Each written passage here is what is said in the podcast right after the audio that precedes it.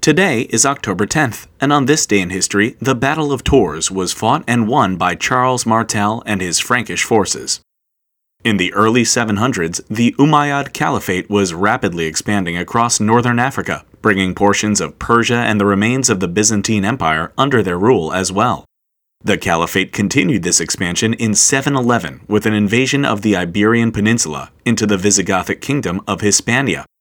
The invasion proved successful, and by the 730s, the Islamic forces were spreading from modern day Spain into modern day France, better known at the time as the former Roman territory of Gaul.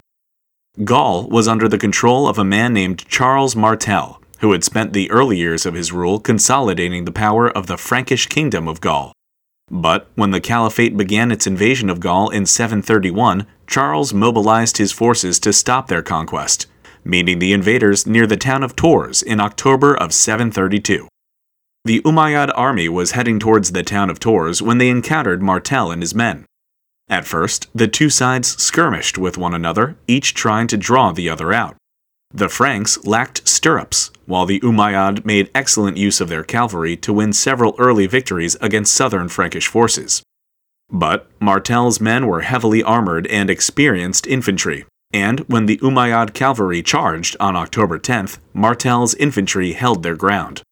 Thanks to Martel's leadership and positioning of his men across a series of small, heavily wooded hills, the Umayyad cavalry was unable to break his lines, and during the battle, the Franks were able to kill the Umayyad general. This led to a full retreat by the Caliphate forces and an important victory for Martel. In fact, it was an important victory for all of Europe. Martel's win at Tours halted the advance of Islamic forces into Europe, securing the domination of the Christian religion in Europe for centuries to come.